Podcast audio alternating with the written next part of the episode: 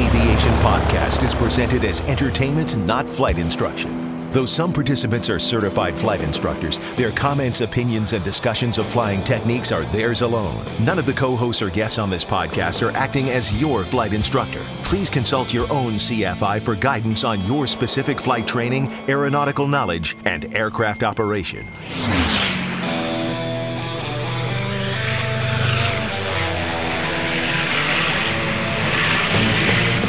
This is the Stuck Mic Avcast, an aviation podcast about learning to fly, living to fly, and loving to fly.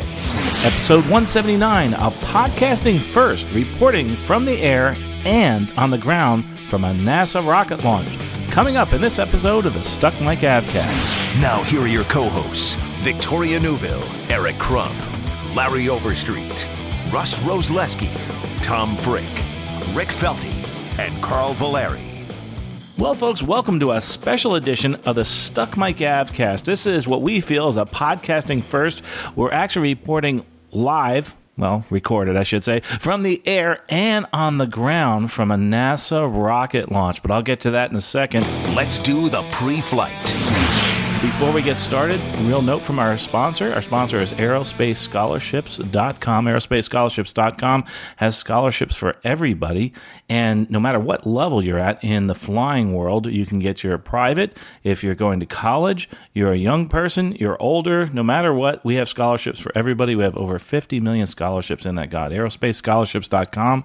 And it's only $10 for one year access to that guide for only ten dollars. You can you can actually get yourself a paid for scholarship for all your ratings. So check it out, aerospacescholarships.com. Now entering cruise flight. And joining me today is Victoria Neuville. Victoria, welcome back What, to the show. Woohoo! How you been? Thank you. I've been great. I don't think we've uh, chatted. I've chatted with you guys since Sun and Fun. I so know. So this is I'm awesome. having I mean- withdrawal. well, it's great to have you on. It's actually going to be the two of us because we have a lot of interviews to get to, and uh, but we'll talk about that in a second. I think you also had an announcement. It has to do, I think, with scholarships. Is that correct? Yeah, also scholarship related. Um, my company tries to give back as much as we can each year, and um, we do that through the Get Into the Air Aviation Scholarship. So the deadline's in June, and it'll be announced at Oshkosh, the winner. So uh, make sure you get onto that just to go to air-pros.com, and there's a slider on the page. You'll have a link there. And then also it's under res- the resources tab, so you can download the application packet. It's for $500, but there's no limits to who can apply. If you're 80, if you're 12, you know, and you can use it for anything aviation related. That's really cool. I mean, you can just do like an IPC, say. Is that what can it be Yeah, it's great if you if you're not current and just want to get your flight review and get refreshed. If you want to put it towards um, perhaps uh, a knowledge test, you know, those can be expensive. You can put it towards that or a check ride. Awesome. You know, that's interesting. A lot of people think that scholarships are just for for young people, and I know there's a lot of them. Most of them are for those people, but it's really for anybody. And I think this is great that you folks do this. And that's air-pros.com, and just click on the scholarships. And I think it's under resources. I think under scholarships, but uh, we'll have a link to it. And it's also going to be in the scholarships guide. I know it was at one point. Somehow it got taken out. I think, and we're going to have it back in there within the next week or two. We update it anyway, so uh, the new updated, I should say, scholarship will be out there. That's a more positive way to say that.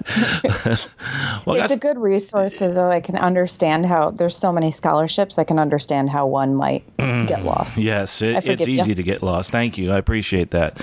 Um, but uh, anyway, one of the things that we, we did, we're doing something different with this show. And, you know, we talk about aviation, learning to fly, living to fly, loving to fly. And part of flying is not just in, you know, here in the atmosphere, but it's outside the atmosphere and it's space. Uh, this will be one of the first episodes we're really do uh, strictly related to space. Uh, and I really want to hear your feedback. Uh, StuckMicAvcast at gmail.com. Let us know what you think about uh, this episode. If you want to hear more from NASA, we all have some interconnection with NASA.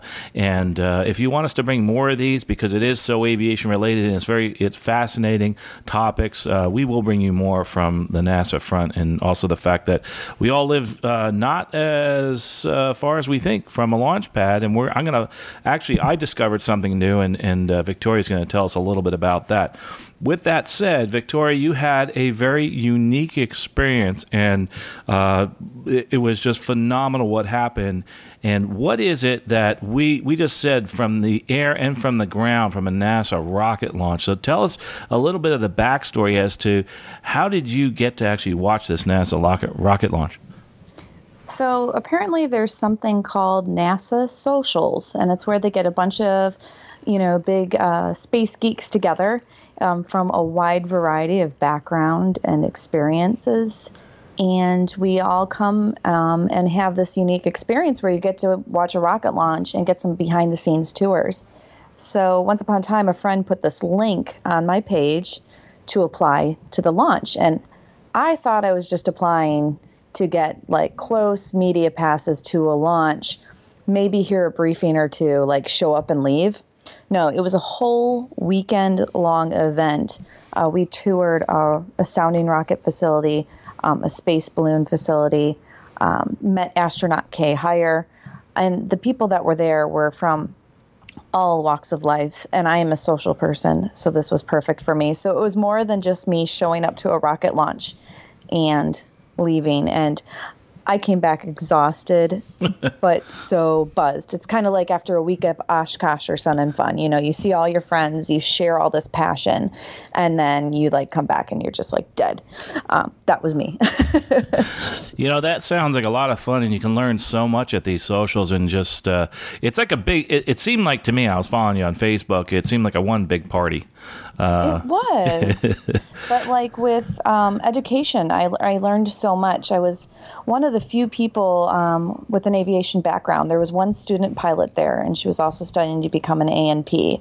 But everyone else really like did their research, and they they knew what was going up in this rocket. It was um, a, a, resupply mission to the International Space Station. So orbital ATK um, OA9 was the mission and uh, they had all kinds of food, supplies, um, experiments going up to the space station. And a lot of these people had um, scientific backgrounds or um, taught things about space. And, uh, you know, I hung out all day with these people that have worked on the International Space Station and have worked with all the astronauts.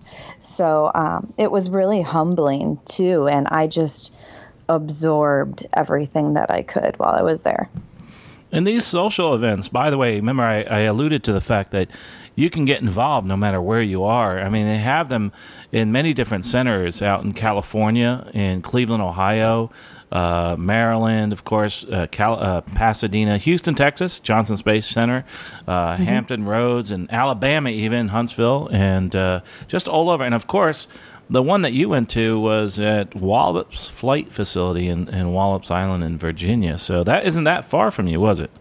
No, it's about oh, well on the way there because of the rain. it was a five-hour drive, but the way back was like three and a half hours. So um, definitely very close, easier than Florida. Um, people came all the way from L.A. So and really? some people drove from. I think we had a gal drive from Tennessee, wow. another from Missouri. So um, people were dedicated, and they also have these things called NASA ambassadors. There's actually people that are dubbed as ambassadors for NASA and like can host, you know, space themed events around the country. So it doesn't always have to be at, you know, for example, like a launch facility like this one was. So this is more like people into space, but uh, there were, like you said, yourself and maybe one other person in the aviation world, and uh, so that's that's cool to see that. I mean, obviously they're very interconnected, and, and NASA obviously is National Aeronautics and Space Administration, uh, and they've done so much to promote aviation in space. It's just phenomenal over the past decades, and uh, reaching it, it's people dreaming and doing. It's phenomenal just to talk to some of these people. You actually get up close and personal with these folks, and it's it's neat to kind of stretch the boundaries. That's kind of what we're doing here on this show, and uh, just realizing that you know other people have have passions for flight, and uh, some of them have to do with space, space flight, and uh, you were surrounded by those folks. What was uh, you know? I'm curious. Is did you feel a little bit nervous, like because of the fact that it really was more space and than aviation? I was very nervous. First of all, I didn't know anyone. I knew one person there. Actually, I lied. I knew one person, but he was with the media. So um, they were. We were social media, and then there was a section for media. And um, you know, and I just heard these backgrounds and the introductions about. I was like, how smart are all these people? um, you know, I, am a very humble person, so I was just like, I'm a pilot. I'm I'm on a podcast. You know, but you know, in the end, you know, I I taught you know, I kind of bestowed my wisdom upon the student pilot that was there, and I shared stuff with some people while they taught me other things. And so, you know, even though um, I didn't as much know as much about the space stuff, everyone there was so excited. They were happy to teach me, and they weren't like, "Oh, you lowly ground pilot," you know. they were very helpful. Yeah, it is humbling to meet all these astronauts and uh, having you know been around a lot of them and worked with them down in Houston. It's uh, there are some really smart people out there uh, mm-hmm. that get selected for this, and it's an incredible process. And uh, just it, it's so exciting to see something like this and to see this country put forth uh, all these missions towards space and and Mars, etc. Uh, what's interesting about this mission is the fact that when they were resupplying it, and by the way way, there's tons of YouTube videos out there, and we have some links at the bottom of the podcast. As a matter of fact, you might want to check out the show notes on this one, 179, because I have links to everything she talked about. She talked about the social. I'll have links to that, how you can get involved with some of this. But also, there's a link to all the, the different views that NASA has on this this launch and it goes into the docking and all that. I spent like an hour just watching this, like, wow, this is totally cool. Uh, so if you're into that, you really need to check it out. But but what's really interesting about this mission is they have all these. It's an experiments, right, in DNA and and microgravity and and how it affects DNA and that type of thing. But one thing that I thought was like totally cool, and I know that you can relate to this, is the fact that they're going up there and they're testing a sextant navigation, a sextant, physical sextant navigation for emergency navigation on missions uh, to see if they can use that to travel through space. And I know, Victoria, you have it's kind of a, a, you have a special connection to that with the sextant navigation and seeing it go back into space again. Yeah, I definitely do. Um, so basically, for those that don't know, a sextant was used in the nautical days, um, judging the angle between some stars, and you do some math, and you get to figure out where you are in comparison to those stars. And during my introductions, uh, at the NASA social, we're supposed to, you know, say our name and say a fun fact about ourselves, what we do, and all that stuff. So my fun fact was that my grandfather actually designed the sextant that the Apollo astronauts used to navigate themselves to the moon. Think back then we didn't have GPS. There's no GPS up there that can get us to the moon or to Mars or wherever. You need some other way uh, to navigate, and uh, that's what the Apollo uh, astronauts used, and that's what my grandfather designed. And it looks a lot different than the one going up in the uh, to the space station. However, so I said this as my fun fact. I shared that my grandpa did this, and my grandpa's why I love space, and part of the reason why I became a pilot. And no more than five minutes do I sit down, you know, after this introduction, and this woman like charges at me and I was like, "Oh my god, why? Why is she coming to do? me? Like, did I get an emergency phone call? Like, am I getting kicked out? Was I not supposed to be here? You know?" Um, and she's like, "Did you know there is a sextant going up in the launch?" And I was like, "What? I had no idea." And so I got to, you know, talk with um, the people that were uh, responsible for educating others about all the different science. Um, stuff going up into the space station and learn all about that. So it really felt meant to be that here was this launch that I first had no idea about, never heard of NASA sh- socials, and show up and they have kind of like a piece of my history wow. going up into space. And so I was just I was just blown away. I was like, ah, this is meant to be. what an incredible connection that is. And it really was an amazing event. And Victoria, if you could just kind of tell us before I know we have a couple interviews that you did, but but that whole experience, I know it was so cool walking around with all these people and learning so much, but but how about the the launch itself? Oh my goodness. Uh, so I saw the last two shuttle launches, which, you know, that type of stuff kind of brings you to tears, especially the last one, because I knew it was the last. I was on the causeway, which is just a few miles away. And it's just remarkable the raw power. I have never been to a night launch, and I had crawled out of bed at 1 a.m. to drive to the meeting spot to hop on a bus at 2 a.m. for a police escort to our launch site. So they create this whole ring where people are not allowed to go just in case something happens. And I sat there in the dark, you know, until just before 5 a.m. when it went off. And it became daylight the second those engines ignited, the whole sky. You know, I took a cell phone video and I was worried it was going to sh- be all grainy and gross. No, you can see it clear as day because it is clear as day once that thing launches. And we were so close. We were 1.8 miles away, I believe. You could feel it. It like reverberated in your body. And uh, we, I just sat there in awe. And I wanted to make sure I enjoyed the experience. So I actually got lucky that my cell phone picked it up because I wasn't watching my screen. I just kind of held it so I can enjoy the experience with my eyes and kind of just moved the screen as it went up without even looking at the camera. So I'm lucky my my cell phone video turned out pretty well. Yeah, it did a great job on it, and uh, I'm sure you're sitting there in amazement and all. Now, when this went up, did you actually? I know it went through some clouds, but how how long were you able to see the the launch, and did you see the separation from the stage?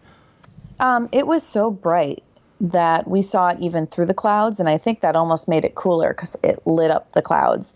And we had mission control fed through some loudspeakers on the bleachers that I was at. So I got to hear when it hit 20,000 feet, and I could still hear see it. It was just a little dot um, when it hit uh, like 100,000 feet, and then when they did do like the separation, or I think it was like this the booster mm-hmm. we got to see a, a, flash again just up there in the sky. Uh, so it was great. And then you just hear the rumbling. The you know the sound is what gets everyone excited about aviation and space. I think you know you go to an air show and you hear those big engines rumbling or F-16 fly by real fast. I think the sound gets you more excited sometimes than seeing it. And I think that's what the rocket launch was like for me. Yeah, it got me excited too. And and to add to that launch, amazingly enough, and this was phenomenal how this worked out. I was actually over the Atlantic Ocean at 36,000 feet, just to the south and a little bit to the west of Bermuda, while this was going off. And I, as I'm flying, I told the captain, I said, "Listen, let's dim the lights a little bit and look outside because I don't want to miss this." And I'm watching, and I see this little satellite, and uh, we thought that might be the launch, and we're like kind of embarrassed because it wasn't. And then maybe a few minutes later, we're like, Oh my God, there it is. And you could see this little white light turn into this bright white light with this huge plume from the exhaust from that large engine going through the sky. And what was interesting is remember, I'm over the ocean, so there's no VHF communication. It's all, you know, HF communication. And uh, VHF, we talk air to air with other airplanes. And remember, this is like four in the morning, so there's not many airplanes out there over the Atlantic, but we all monitor 12345, 123.45, and also 121.5. And also, so, suddenly someone comes up on the frequency says, Hey, is anybody on frequency on Lima 455? And that, that's an airway that's over the ocean. And I'm like, yeah, why? What's going on? He says, well, do you see that in the air? It's kind of like he's hesitant. And I was like, oh, yeah, that's the launch uh, for the resupply for the International Space Station. He goes, oh, my God, thank God. I thought the, the talks broke down with Korea. I was like, and everybody's like laughing. I was like, oh, no, no, no. It's just a, it just, but anyway, the launch was phenomenal. I'm sitting there watching this, and, uh, and the captain's like looking at him like, oh, my gosh. I said, no kidding. There's somebody on the ground that's actually recording this, and we're going to report about this later. And here we are for, the, and I think this is probably a podcast first. We're actually reporting from the air and on the ground, uh, watching this go through the sky. And what was the most amazing thing you talked about when you saw the separation? The separation of that stage was right out our right window, and it was amazing this plume, but it stopped. Like the there was uh, this fire, but the fire stopped, and then it started up again. And I, I, watched some video later and realized that that was actually a coasting phase, and then it starts up again with the next stage. The thing that really got me and scared the heck out of us was when that stage comes back into the atmosphere. When they say it burns up, it really burns up we're watching this, and all of a sudden, this huge orange fireball just right outside our right window. We felt like we could touch it. Obviously, it was hundreds of miles away, but it really, it was just, we were awestruck when we first saw it. And then both of us looked at each other and said, boy, I hope there's nothing else falling out of the sky, and I hope it doesn't hit us. And obviously there isn't, but you start getting that sense like, oh my gosh, what else is up there that might fall on us? Uh, but just a, a, phenomenal sight, and then it just kind of coasted away and away and away and away, and uh, finally was gone. And we're we're just I as the sun, and this is right as the sun is starting to come over the horizon, and you know up that high, you can actually see it come over the horizon, and you can see the smoke trail from when it re-entered the atmosphere and just absolutely beautiful the ribbons of uh, and it made this little cloud formation just just phenomenal. So this was really cool victoria that you and i got to actually see this launch from two very different perspectives I know. I, I, I, think it has to. We can't say for sure it's a first, but I think I think it's a. I yeah, it's a first. we'll say it probably is a cool. first. Yeah, we're just that cool. and, and, we we planned this. We didn't plan it, but we did know it was going to happen, and I, it was just just phenomenal. The the luck uh, that may have it. Um, but uh, but it was for me. It was it was a very personal experience because uh, what I was doing, I was flying from San Juan, Puerto Rico, up to Newark, New Jersey, and I was going actually going to take my dad for lunch. That's one of the things we do on on overnights in Newark because that's where my family is. Uh, but unfortunately, um, when I landed, and about the time that the rocket was actually flying overhead is uh, the time that uh, my dad passed away. And uh, I found that out right after I got on the ground. And uh, so my week has been a very difficult and struggling week, but at least I can maybe say that my dad went out with a bang, and that was this kind of send off, was sending this rocket over the ocean to for me to watch. And uh, so that was absolutely incredible. So, I, as a matter of fact, I did a little tribute to my dad, and I can put that at the bottom, just, uh, you know, a little bit of personal stuff. and, you know, I can attribute a lot of my success in life to uh, to my father, to to what he did, and uh, the fact that I was uh, interestingly enough at at the wake. Uh, one of the gentlemen that was there, he actually worked on the rockets that um, move. He was a scientist that worked on designing the rockets that actually maneuvered uh, the um, the module, the LEM, uh, and lunar module, excursion module. So uh, it was it was interesting to talk to him actually at the the wake there, and and uh, the amazing people that he was able to touch. And uh, but anyway, that's uh, so you can watch that video. A lot of uh, people don't realize my dad was an immigrant. He came to this country and kind of led the lived the American dream. You know, learn learned the language and went on and and uh, became a, a, physician even, uh, and just you know taught me to, to enjoy life and, and follow your passion, which this is. Aviation is my passion, and uh, and this is just just an amazing thing to bring to people. So anyway, not to bring things down too much, but uh, it was a, it was a wonderful experience to see that launch, and it was a fitting end to my my father's long and productive life. So uh, anyway, and I appreciate, by the way, everything, all the uh, things that people have said, and the condolences that have been forwarded to me. Now, with all that said, let's get on to the interviews. Uh, Victoria, you have a couple of interviews here. So why don't you introduce them before we actually roll those interviews? There's two people I think you interview. Is that correct? Yeah, there's two people. I mean, I really wanted to interview astronaut Kay Hire, but I didn't want to take up too much of her time because she had a huge line of people. But I do have to say, she gave me some advice. So I felt very special when we got to talk gal to gal about flying and aviation, and she gave me some tips. So, um, yeah, we were we were so busy, and I will forewarn you that there is um, a little bit of background noise in these interviews because uh, it's it was hard to find free space, and we our days were so jam packed with activities, and it was hard to find an area that was quiet without so many people around. So I do apologize for that. Um, the first interview, though, uh, was is a lovely lady, and she's a great storyteller, uh, Jean Wright. And she currently works for uh, volunteers at the Kennedy Space Center, but she is what's called Aerospace Composite Tech Soft Goods for all the shuttle missions. And I was like, what on earth is that? She is a seamstress. And little did I know that NASA hired seamstresses um, for various type of materials and things that needed to be sewn on board. And it's not just you know blankets for astronauts. Some very important, very um, uh, important pieces of the shuttle are actually seamed together by these seamstresses. And there were some some fun facts I learned about different materials and uh, composites that they use. So that's Jean Wright.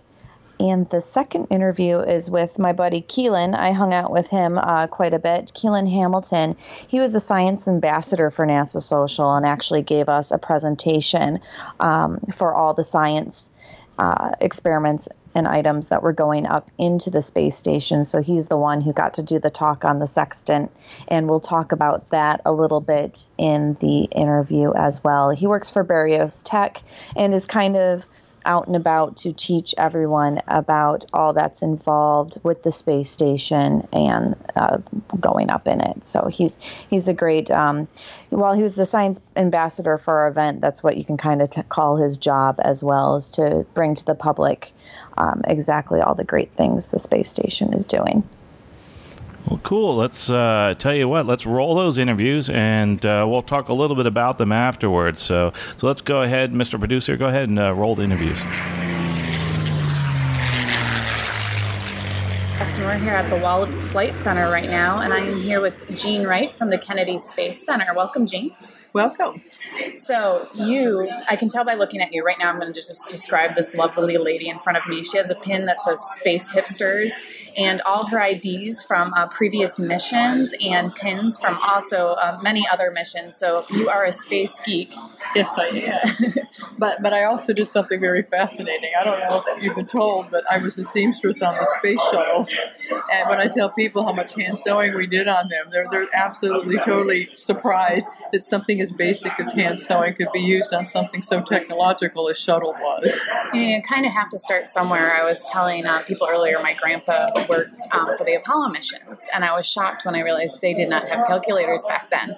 So it makes sense that you would kind of need a seamstress to do this type of stuff. Um, can you tell me where your love of space started and how you got into this industry? Oh, see, I love talking about this. I have a twin sister named Joan, and we've been interested in the space program, I would say, probably since the time we were like 10.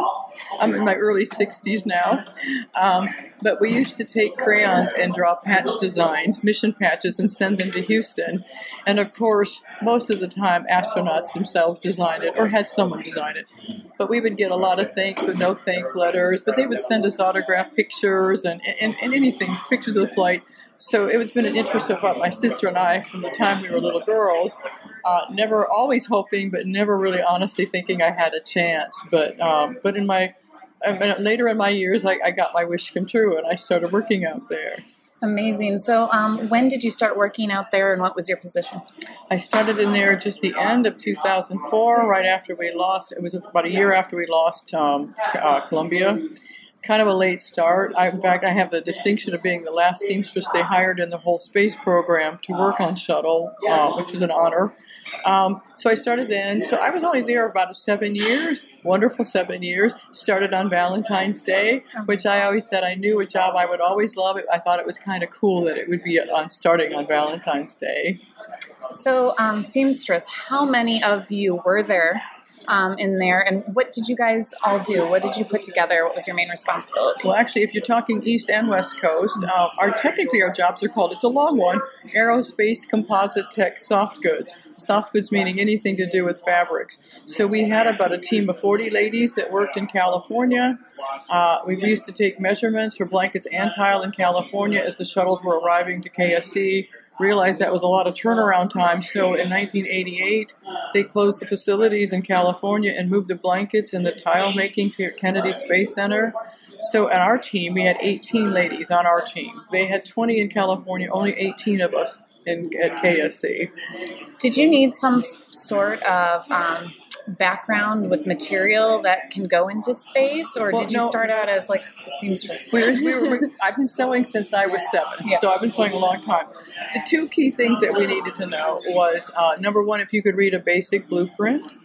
Uh, the other was how to draft a pattern. And when I say draft a pattern, literally meaning taking a piece of paper and drawing one if you had to. Only for shuttle, what we did is we would look at the blueprint, and from there we had a roll of mylar that we would tear off, and then we would hand draw our pattern by looking at the blueprint, and then quality would stamp and buy it or approve it.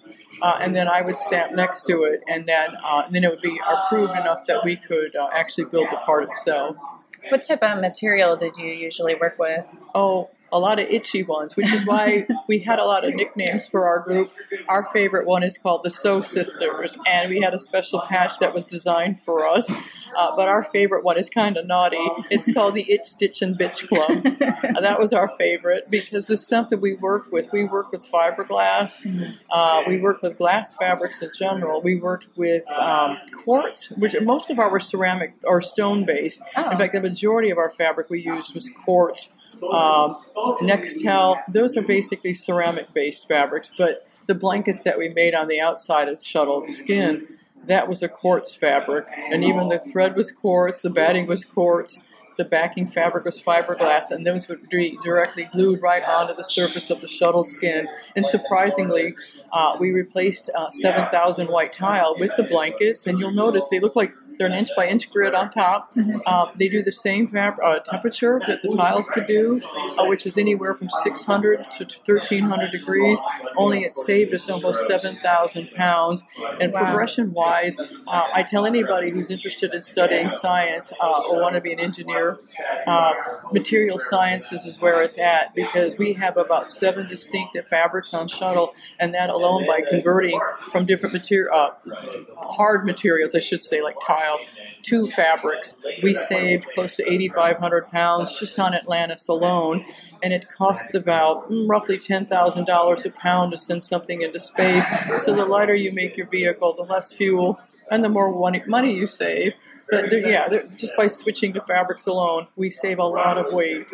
I, I never knew. Uh, When you talk about quartz, I think of a rock with shiny little parts, but that It is is. actually made into a fabric. Can you tell us more about this? No, see, it's Yeah. funny you should ask. It's funny you should ask because I think anybody who works for space fabrics for the first time, I'm very inquisitive. I asked a lot of questions. Um, they, they, my engineers explained it to me as if you've ever watched cotton candy being made and how they take sugar and put it in the center, superheat it up, and then it spins around and shoots out. The, the actual cotton candy. Well, they tell me it's a process very similar to that, and what they do is, and our thread is done the same way. Um, they take quartz and finely ground it into like a sugar, and then they put it into a machine and melt it. Literally, they melt it to a liquid, and then as they spin it around, it shoots out fiber that they're able to twist and turn into a thread, or consequently weave into a fabric.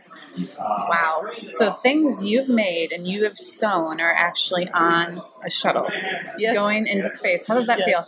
feel? You know what? I can't even tell you how thrilling it is. Um, my husband's had a very unique career on submarines, and, and, and I always wanted something really unique in my life. I'm a mom of three kids, and that's important to me, and I will never downplay that. Yeah. But there's always something, you want something that you know to be unique for, and it was something I wanted to do since the time I was little. So, yes, it's thrilling to me. Uh, it leaves me a little bit of a legacy. Um, I tell my granddaughters that we sewed with love. The astronauts used to come to our building and hug us when the missions were over with and would tell us if you ladies weren't here, we would not have made it home. And they recognized how important we were. But the thing I love telling my granddaughters, because I'm teaching both of them how to sew, is you know what? Grandma has stitches inside the Smithsonian, and how many grandmas can say that? Um, I was just at the Udvar-Hazy Center recently checking out the shuttle. So if I were to walk around the shuttle or go in it, um, what could we find that you have uh, possibly sewn? so many things, and it surprises some in, in areas you can't even see. The outside blankets, those are on the OMS and down the sidewalls of the shuttle. We actually have a felt called FRSI on the wings and on the top of the payload bay door. That's a Nomex felt with a silicone coating. Uh, we didn't cut that. They, they would cut that across the street at the bay, but we made thermal barriers that line each of the wheel wells. Uh, but the thread we use for that is very unique because in the elevons, which are the wing flaps, inside the uh, leading edge of the wing, inside the nose, and the thermal barriers. Because those are super high temperature areas, we had a special thread called AB440. It's a bright neon pink thread, uh, phrased like the Dickens. Even though it was made with a sewing machine, we hand sewed all of our parts for all those hot areas because that thread melts at 3,250 degrees. Wow. Really Yeah. a high temp. In fact, in our world, if a fabric or thread is dyed blue, pink, or green, that tells us it's a high temp fabric or thread vice a regular fabric or would be. Um, so um, the blankets on the outside, thermal barriers in the wheel wells, blankets inside the wings, huge blankets inside the nose, because a lot of people think it's the black tile or it's the bottom of the shuttle that gets the hottest. That's absolutely wrong. We have a very unique fabric on shuttle on the leading edge and also on the nose. It's called reinforced carbon carbon. Hard as a rock when you hit it. Um, it goes up to 3,100 degrees in its protection. Vice the tiles 2,300 at the most is what the tile could do. So the leading edge of the wing, where the wing indents in, is the second hottest on reentry. And right underneath her nose, there's a special curve panel called the chin panel. And the nose is built out of five inches of this fabric. It starts off as graphite rayon, which is how it's considered a fabric. And through a lot of steps, at least seven. It turns it literally from a piece of regular graphite rayon to literally it's hard as a rock. So it's really underneath the nose. It's the hottest, and um, the highest we've ever measured was 2880 there. But as seamstresses inside the nose, we hand sew a bowl-shaped blanket, and we have 19 inches of cavity to fill behind that blanket. So we hand sew these little blankets called puzzle blankets, and those are also hand sewed. They're called that because they fit together like puzzle pieces to fill that whole space inside the nose, and that's done with the high temperature thread too. Uh, the blankets behind the engines. That's probably the coolest blankets, bad pen, pun. but we actually had three antique sewing machines upstairs their first jobs were to sew an inch thick of leather making saddles. So we actually brought them upstairs into our building. They were small machines, maybe about two feet across. Their first jobs were sewing saddles or an inch thick of leather, and they were Singer 9710s. We electrified all of them, took a section of their arm off, and st- extended them out to be five feet long. And we've kept a NASA tradition by naming all of our sewing machines. And Lurch is the one. He was built in 1914, and he's the machine that we have back that we quilt the blankets. There's actually four blankets on each engine. There's two little ones that are shaped like a keystone. Those are called splice pillow blankets because they splice the two big dome heat shield blankets. Well, the splice pillows only take us about eight hours to do. The dome heat shield blankets are the big ones. They're eight and a half feet across. They're built back there for sound suppression around the engines. Um, those take us at least four and a half days a piece to do. But we actually are standing on lurches for quilting that. And so horizontally, we have 12 rows, but what radiate out, we have 124 rows of stitching.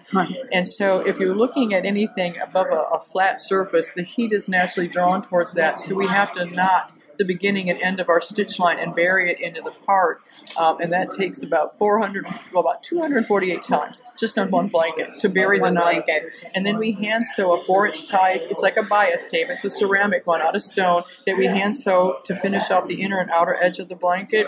And then when we get done with the blanket, this is the most unique hand sewing on her, is we hand sew those blankets on the back of the shuttle with a wire thread called Inconel 625, and the blankets are actually hand sewn onto the back of the shuttle for flight. So that's the most unique hand sewing that we did. So, wow.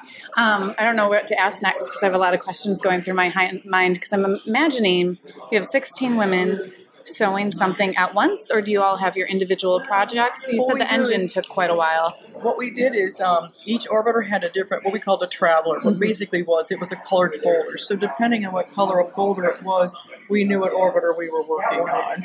Um, so we had um, the la- latter part of the program it was uh, blue green and orange.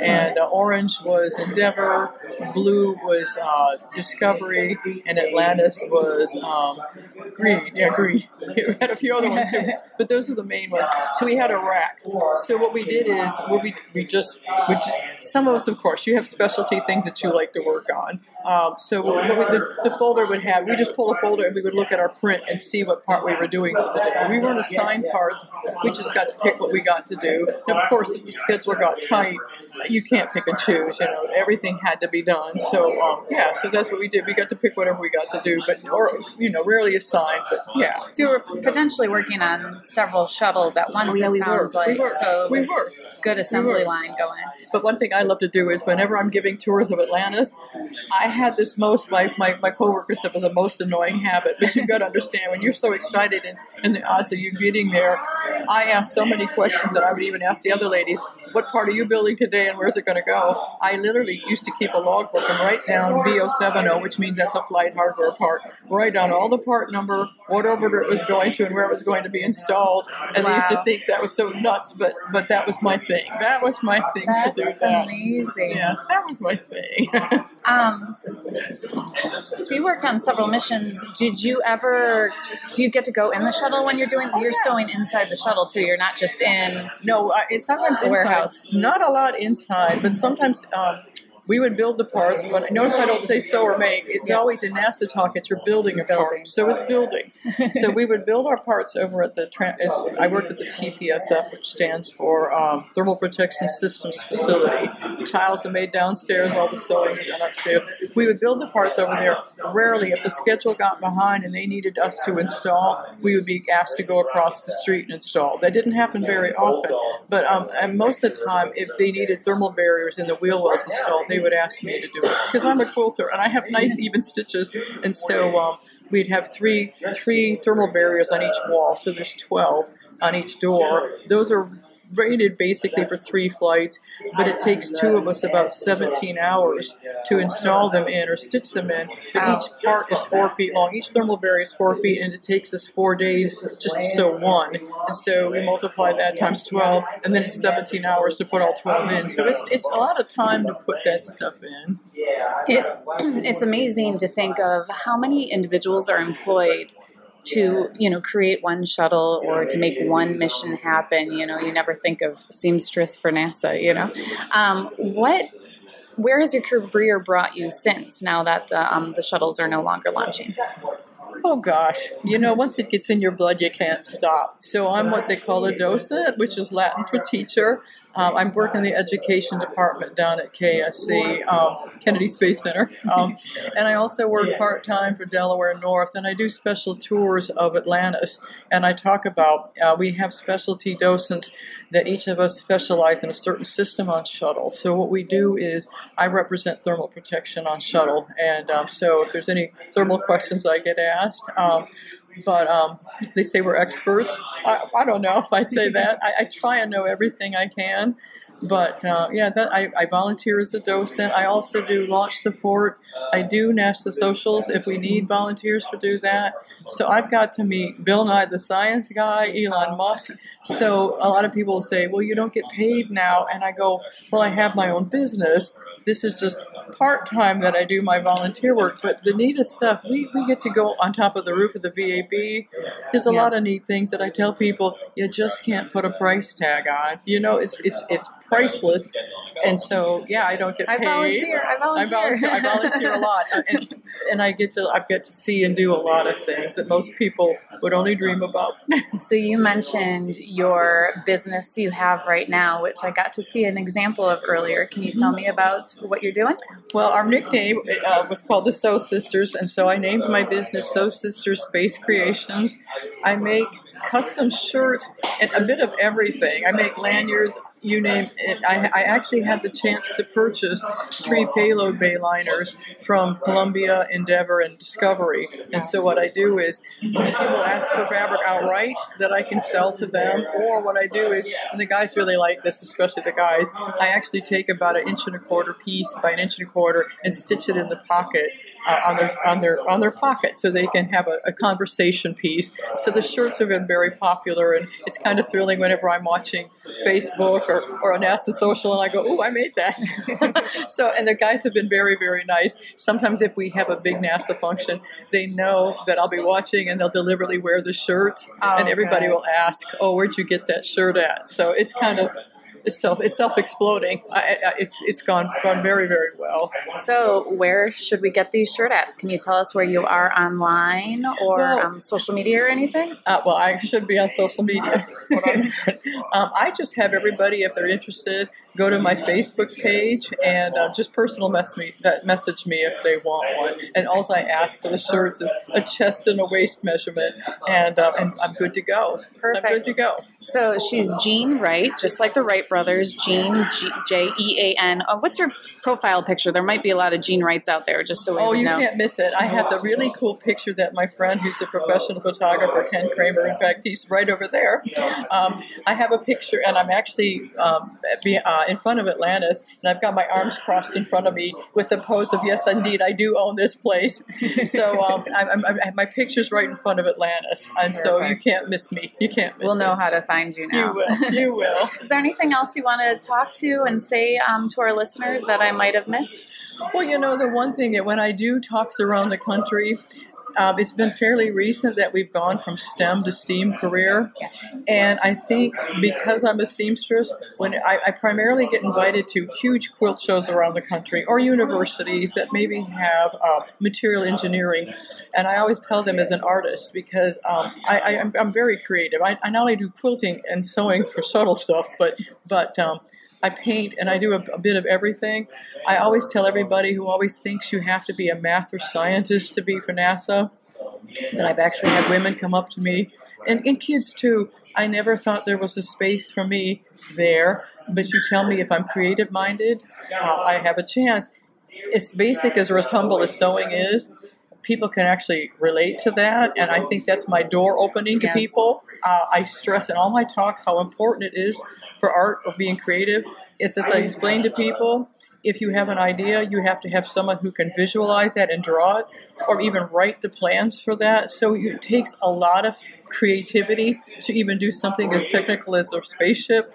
So I think as simple as what I did though it was kind of technical in some ways. Yeah. Um, I think the fact that it is so relatable that people think, you know what, I really do have a chance. And, and really, NASA does need people with all sorts of creativity or talents. It's just not math and science. They're important, but we need creative people too. It's the importance of keeping art in our schools because exactly. a lot of art classes that's being cut around the country exactly. to save money, and it shows, you know, art is has a home at NASA. Mm-hmm. That's amazing. Thank you very Thank much you. for talking Thank with you. us today. Again, this is Victoria Neuville with the Stuck Mic Avcast, and I was here with Jean Wright, seamstress for NASA.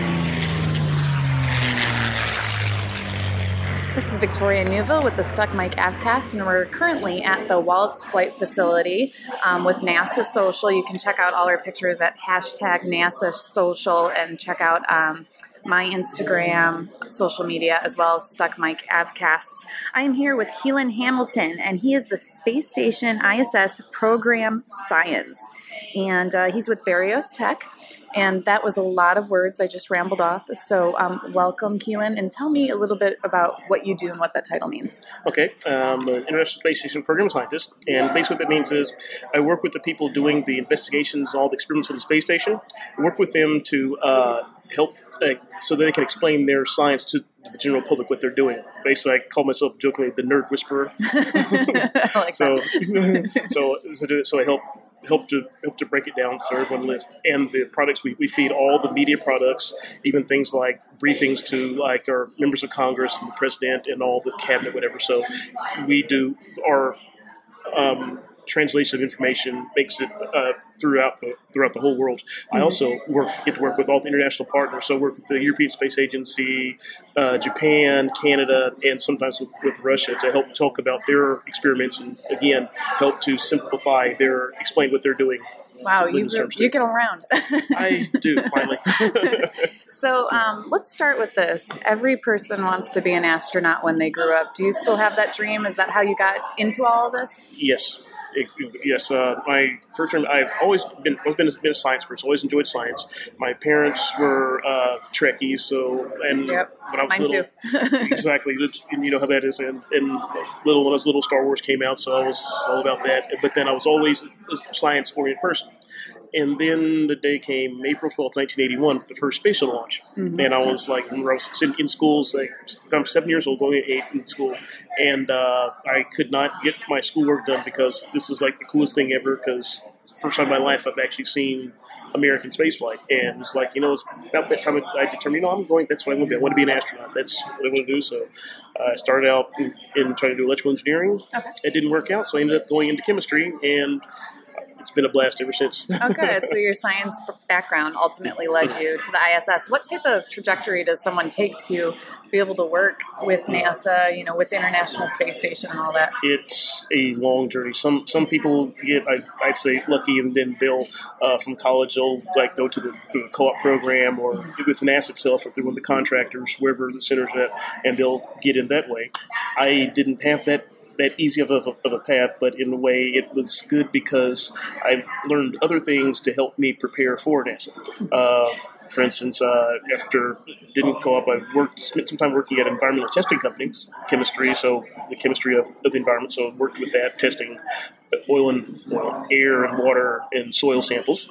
Uh, from then on, I think to grad school, tried again to get into I knew tried my networking, knew a lot of people that were working co-oping at Johnson Space Center. Uh, my even my main professor, uh, advisor at the time too, is working with a NASA uh, person on advanced life support system research. And I was going, yes, like this has been like this is up my alley. This is what I want to do. Yeah. Ultimately, wasn't able to make it there, but you know stuff. So. My first job out of graduate school was working in the Human Genome Project. Okay. So, Excellent. so I've got a crash course into molecular biology Wow. and learned about genetic sequencing and all the other stuff. And stuff that I, as a chemist, we've known about this a long time. Mm-hmm. Um, and just being professional and learned a lot about that. But also, in addition, my main job was to make uh, oligonucleotides, uh, small DNA primers, so they could complete the sequencing part.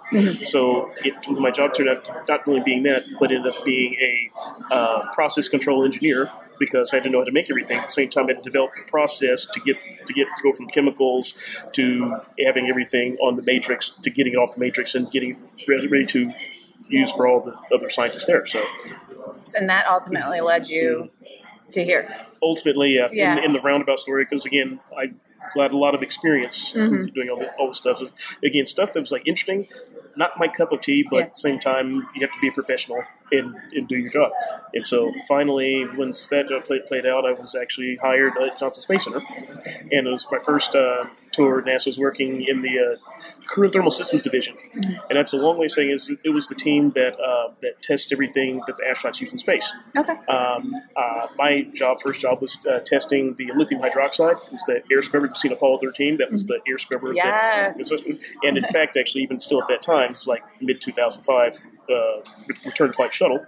And some of the people working there were, were people that had worked on Apollo 13 Oh wow. still. So it's like, so uh, I've got my academic knowing what should happen in this environment. Then I'm working with people that have been doing this for 20, 30 years. Have actually seen what actually happens with stuff that's going on. So it's like, hmm, as much as I knew, it's like you know I can still learn a lot from, the, from the, these guys, these techs that have been doing this. So it was a lot of fun. That's good you're aware of that. Um, My love from space comes from my uh, grandfather, who actually worked on all the Apollo missions as well. So I know all about that scrub system. Um, how, how did you test everything? Like, what, was there a certain, um, you know, routine you had to follow? Certain parameters you had to meet? Yes, actually, mm, yeah, Yeah. yes, yes, yes, yes. We had I had a uh, we had a, a flow bench, a gas flow bench, and we would flow through uh, um, high, highly pure carbon dioxide, carbon dioxide uh, that would re- replicate what the uh, would be in, in the shuttle cabin, and we turn up the airflow to what the what the cabin flow would be in the shuttle, which was uh, like four point seven liters per minute of, of air. So they're woofing air real through real quick, and we have a little test little test stand. We load in um, a certain amount of lithium hydroxide. I think it's fifteen grams, something like that. Load in there, and then we flow through there for about um, like, like 80 minutes, about 80, 90 minutes, or flow through there, and then we get a get a get a graph and. We uh, test to make sure that uh, it met certain um, qu- qualities that okay if it made, made, made this spec okay it's good right we had to use, use, use like five five different dew points of like from, from 20 degrees Fahrenheit up to like 80 degrees Fahrenheit and test the how it would absorb uh, carbon dioxide in each of those temperatures I'm going to stop you right there for a second because dew point, you hit a word. So Mhm. uh, pilots are listening to our podcast today, and we Ah. always look at the temperature dew point pre- spread. Can you tell us a little bit about the dew point in space? yes, the dew points. is usually um, inside inside the spacecraft, they want to keep every they try to keep everything like sea level temperatures. They're in the shuttle using the same atmospheric conditions as we have on, on Earth, unlike Apollo where it was just 100% oxygen atmosphere. So we would uh, test at uh, different um, dew points so that to, to kind of replicate well different temperatures in the, in the shuttle. People might like cold, warmer, colder. But also, in addition to the same lithium hydroxide would also be used in the EMU spacesuits. Okay. And so uh, they were working at, at 4.3 psi. And so uh, certain astronauts like to, like their work, they'll keep their suit at a certain temp- temperature, or whatever. So we have to make sure that it would all so that the lithium hydroxide would absorb carbon dioxide at the higher temperatures as well as, as lower temperatures, because there would be a, a, diff- a difference. Since the suits are, ra- are, rated for EVA for about seven hours, seven seven and a half hours, mm-hmm. need to make sure that the, you wouldn't reach the uh, um, uh, saturation points in the uh, in the suit. And if there's lo- uh, low moisture that's around, whatever, you're going to break through uh, your lithium hydroxide faster. So you'll, you'll start now having CO2 buildup, and then you have to terminate your spacewalk, things like that. So we tested the different, the drier and then the wetter to make sure that in case you have a trouble with your environmental control system, that it would still actually work. You may have to, may have to, have to like uh, trade your lithium hydroxide canisters more often, but making sure that it would fall within those ranges. So what's the um, like the perfect spread that you're looking for up there? Mm, so like a yeah, it's really um, just really can't can't, can't remember so, so much, but yeah. it was a basically more so it's like it would uh, each canister is like every canister. Uh, I want to say about maybe a foot and a half and about maybe a foot in diameter. That would be full of lithium hydroxide, and two of those would be in, in the in the uh, air skirmishes at the same time. And basically, those just basically had to be able to handle a crew of seven people for about 12 hours. Okay. So there's, there's yeah. So so it's a, and again, since we have the air is moving off circulating air pretty quickly, it's like just make sure you don't have have a buildup so much. So. Mm-hmm of the wrong. Yeah. Mm-hmm. Um, so today uh, and yesterday in briefing, you were there with me. We got to learn a lot about the experiments that are actually going up um, on this uh, resupply mission. And uh, can you tell us a little bit more about all these experiments and um, what how you guys are involved? Sure. Um, it's a lot of experience. We saw step back. My job is to uh, again working working with the uh, investigators to kind of explain in layman's terms what, what, they're doing. So we so we, spend a lot of time going uh, nego- negotiating. Kind of write we write our we our sum we have these summaries that have all this information. We re, we look at the summaries, we edit it so to kind of make it interesting for people. Send it back to the to the investigators. They look it over, uh, make sure that it's accurate information, and so then we'll we'll agree to agree that this is what they want. Then we'll go and post that. So long story saying that is now that we've been we've helped to do uh, help do that. Now some of these uh, some of the PIs were in the, in the briefings were able to go see actually see the stuff. So the things like the cold atom lab where they're going to like uh, make extremely cold temperatures and do science with that is that was the first time I'd ever seen that hardware. Yeah, yeah. So it's like, oh, finally, this is what we've you're constantly learning on the job. Exactly, and it said if you're not learning, you're going extinct. Yeah. so, so we have to so to learn. So yeah, that. So and with the uh, cement mixing experiment, that's like nice rudimentary, getting the basic science down. So that I'm interested in seeing how that mix, how the mixing goes with the solid liquid. So that now they can they can go and scale up to the next part and try to see what more they can do with that, and even maybe someday do an exposure to vacuum and see what happens and see if that's. Can you tell us a little more about the uh, the cement mixing experiment because cement acts mm. differently in space due to the hydration, correct? It, it can. It's yeah. actually it's one of the reasons we're going we're to find it out. Yeah. Um, since this experiment will be done in the cabin, so it'll be done under pressurized conditions, so we'll be able to just get see how is the like water mixture going going to do? What's it? Is it going to? Uh, is there anything fundamentally that's going to change uh, how how it mixes? So this will just be this is like this is the first call. Just like Pathfinder, see okay, so does it mix right? So let's see. So then probably is according to the investigators, the next step will probably be okay to try to do something a little bit more. Um, like what's done on Earth when they're making concrete. So okay, we've got mixed now you see like that. Now they probably do like the stirring, see if they can do that, and try to uh, mold it and see if it'll, it'll, cure like that. I'm sure I'm not. I can't speak for what they're going to do, but I estimate they'll probably try to do a curing while they're inside the cabin, see if it works like that way, and then probably later on they'll have to go and try it in the vacuum space to like see what's going to, what's going to happen with that because we know water will will vapor, vaporize, evaporate, or sublimate, whatever the case may be, whatever. So we'll take that away from the matrix, from the matrix. So we'll see well how's that going to affect the structure and the hardening, things like that. So there's it'll be there's an interesting like continuation to that that I'm And the ultimate goal is to see, you know, how if we were to go to Mars or something, how to make concrete in space. You know, how Correct. to do it under different, um, you know, conditions. Mhm. And so there's going to be um, equal experiments back down here on Earth. Mhm. Comparable and done to the same times and the same Exactly. amount of mixing as they are up Exactly. in space. Mhm, mhm. Um, and also interesting to know too what they find out in, in microgravity since it's a perfect like physics type thing to, Mm-hmm. to explain it. It may also to turn out that they may find better ways in order to mix concrete here on Earth that might make it more durable. perfect. So it's, Um, any other notable um, experiments that like you you take to heart that you really like? Mm-hmm. yeah, there's, there's one interesting that you might be interested in too. There's one called uh, sextant navigation, Mm-hmm. and so when we start sending the Orion spacecraft about to back to interstellar space, space whatever, they're going to need uh, have a backup navigation system, and so they're going to go back and use uh, technology from the old Apollo days. They're going to use a sextant to do the navigation with. I'm going to interrupt you and let the, everyone know my grandfather actually designed the se- space sextant that took the astronauts to the moon during the Apollo missions. And um, we had to do an introduction at our briefing yesterday, and we had to say a fun fact, and that was my fun fact. And then three of you guys came over to me later and said, There's one going. There is a sextant going up into space on this mission. So this is one I'm really excited to hear about because, you know, we take things for granted down on Earth. We can use a GPS to get everywhere, but there's no GPS that's going to get us to Mars.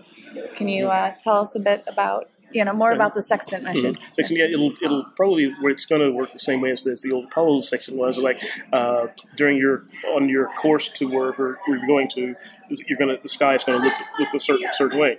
And so, in order to navigate your path, you basically you take a uh, you measure angles angles between the stars, a certain amount of stars, and then from that you can do your do your math and triangulate your, your position. And and note, find out which way you're know which way you're pointed, which way you're traveling, and what you need to do to, to correct your course. So, so And that is going up. So, do you know when um, when this stuff goes up? Do you know which astronaut's going to be working on this? How are they going to use the Sextant up there? And Yeah, I think it's going to be it. something that'll be used. Uh, each crew member is going to. There's a there's a good there's a good picture I'll show you later of uh, one of the European astronauts that's uh, uh, using it in, in training. So it's uh, yeah, it'll be something that each astronaut will, will get a chance to use, and it may end up being one of those like even astronauts have like their favorite experiments. So this could be one that they actually work with a lot because I think a lot of them are are um, interested and intrigued. Like now we're doing what the old Apollo guys did, and who knows, maybe some of these guys may be the ones using it and navigating back to the moon or so. So That's amazing. There's just something from so long ago is still so relevant today. Um, what, so, what's your favorite part about your job besides talking about space all the time? Is there something that really has stood out to you over your career? Mm. one thing I, I love doing, we do a lot of lot of lot of um, uh, public outreach. So public outreach is, is a lot of fun because you know. Uh, even from the days I'm coming from back in the lab and doing all these things, people ask me what I'm doing. So it's like I have to know know what I'm doing because if I can't explain it like explain it like the rest of the space, if we can't explain it to the regular person, no one's going to care. You're going to bore everyone to death, and we'll never. we'll- Layman's terms. layman's terms, and no one will ever think. So I like doing that because it helps me to like, oh, I need to remember to understand how to get out of my tech world, talk to everyone, and at the same time, it's like always always good to interact with the, with the public and let them know that. Um, uh, that you know we're yes we're just like everybody else. We're passionate about our job and and also we're also passionate about what you do and telling you how what we do in space impacts your work on Earth. I love it. I love it. In fact, there's one little uh, uh, anecdote. There was a friend, uh, friend met uh, her parents, and her dad was a construction worker, and was he he wasn't anti space flight whatever so much, but but he just really didn't see what the point the point was. So I so I asked him, oh, how what his construction love what he was doing. So, and I told him about how we were building the International Space Station, how we were using a lot of construction techniques to get to get everything done. Yes. Uh, and it was like he's like, wow? I said, yeah, that's some of the some of that stuff that y'all did, and even they even brought some of the construction traditions while they were doing station construction. And uh, one of the interesting ones, as I thought was interesting, was uh, the Canadian Space Agency developed a thing called the Space Space Vision System. And what that was was in a piece of hardware. So there's dead zone, there's blind zones where you can't see when you're trying to use the robot arm to start stacking things. So what they would do is they put little like uh, like reflectors or lights on there and so there. And so you could, so what ended up happening is you, you could tell how it, how it's oriented by looking at a plot and the plot will give you a 3D plot of, oh, this is where the how this is oriented, where you need to move it. So you could basically, without being able to see where you're trying to put something at, if you can see a wire diagram of where it is relative to everything, you can use that as a way to get yourself aligned to actually place your modules where they need to go. Love it. So it's like, wow. So, and it's, I can imagine probably it's something that could be, you, probably, I'm sure they're working on some construction places of having that kind of system, so having train operators in a blind area being able to accurately put things where they need to go. Was it um, Velcro, I believe, that was developed by NASA? That is something that everyone uses now, too. So That's you can one- think one- about all the technology that, Mhm. you know, it's not just for up there. It's- Right. If, if everything we everything we do up there is for the benefit of us down here on, Earth, so that's one of the Um, cool things. So tomorrow is a rocket launch at 4.30 in the morning. Uh, hopefully it goes off. Um, what? Uh, how many launches have you been to? Let's see. I have to call it. Let's see. This will be my this is my sixth sixth launch. Six. Six launch, and only one only one of them that I go to that I not get, get to see launch because I had to had to travel back. So I'm batting five for six so far. So I think that's pretty good. And they're all orbital ATK, or were they? Uh, no, I've had uh, one space shuttle launch, Okay. uh, STS-93, uh, two SpaceXs, one of which I didn't get to see, and three orbitals, including two. This will be my second Antares, but I also got to saw an orbital that launched on the Atlas V rocket. So Yes, was you don't have fun at all in your job. No fun at all.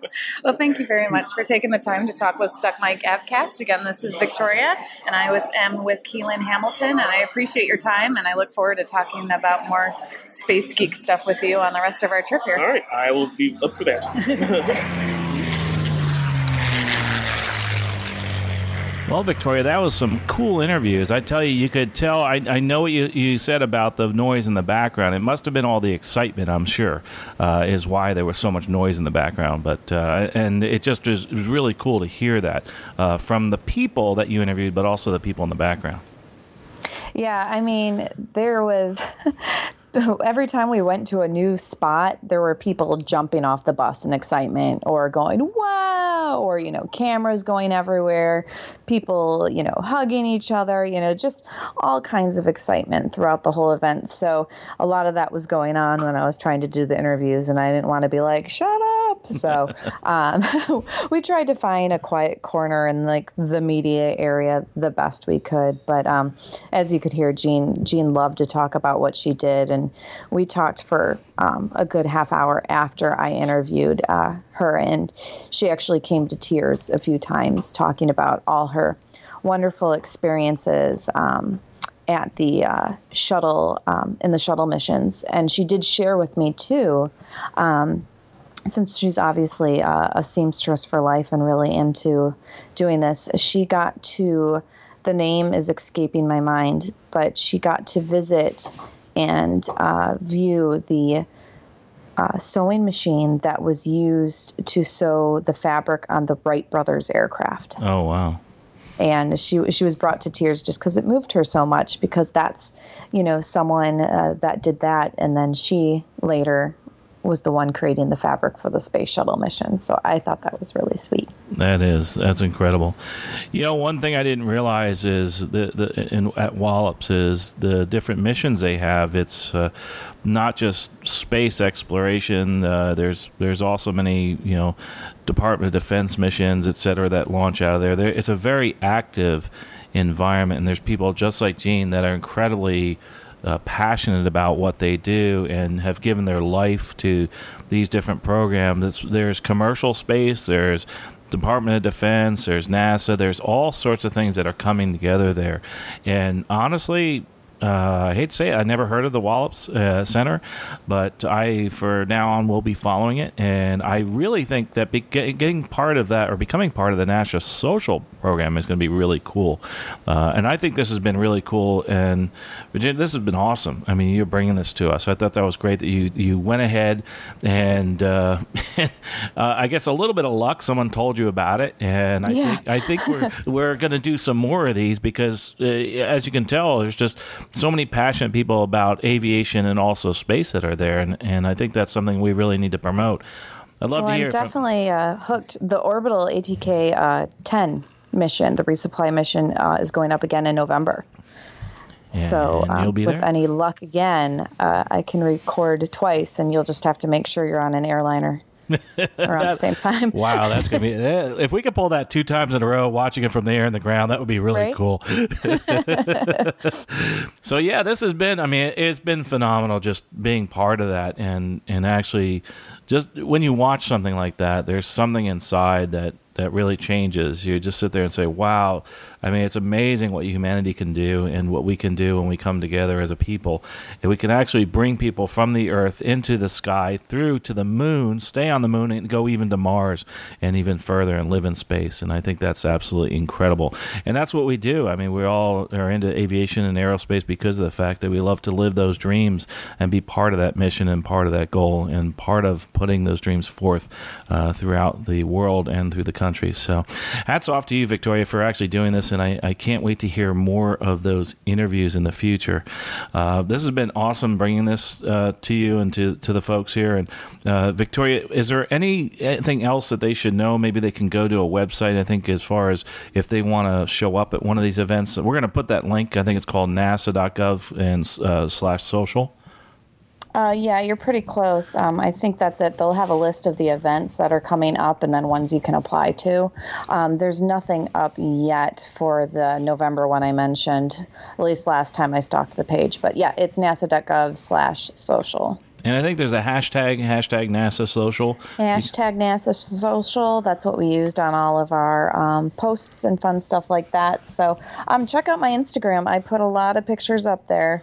Um, I was posting throughout the day, every day. So um, you might have to scroll down a roll or two. But I've got my video from the launch, um, my behind the scenes tour of the control center. Got to actually sit in a chair there and look all cool. Um, and my view of the rocket, how close I could get to see it before um, it launched. So uh, there was some really neat stuff that I got to experience. I'm really thankful for the opportunity. Awesome. We'll have a link to that as far as your Instagram account and uh, those pictures. Really cool stuff that you did there and videos. And uh, for those of you that, that are listening or just in aviation, I really, uh, you know, I, I'd say, hey, stretch a little bit, try out, go to NASA, just like uh, Victoria did. Yeah, it's a it's a little scary. There's a lot of smart people there in the room, but you will learn something, and it also be incredibly inspirational. That's for sure. Well, folks, this has been terrific, and I've had a lot of fun putting this together. I'd really like to hear your feedback if you want to hear more of these. I know we've doing doing a lot more aviation shows, but would you like to hear about more launches or anything uh, involved in aerospace? You can send that feedback uh, stuckmicavcast at gmail.com and uh, any other suggestions you have for shows. That'd be terrific. And if you want to be on the show or know someone you want to be on the show, just let us know, and we will hook them up with an interview. And uh, this has actually been really a terrific, uh, you know, thing for me to be able to see this in flight and uh, a very personal experience too. Obviously that day, uh, and it really it was it was something that uh, was changed my life. That's for sure. And I think going forward, uh, I think I can get a little more involved in, in rocketry again and also watching the NASA launches. Well, folks, we really appreciate you listening. Safe flying, and we'll talk to you next episode. You've been listening to the Stuck Mic Avcast. Members of the Stuck Mic Avcast may receive compensation for products or services mentioned during the podcast. Compensation may be received in the form of, but not limited to, referral commissions, free products, or service trials. Our opinions and views are never influenced by any compensation, and you should always perform your own due diligence before purchasing any products or services mentioned during the show. The Stuck Mic Avcast is an aviation podcast and a Valeri Aviation Corporation production.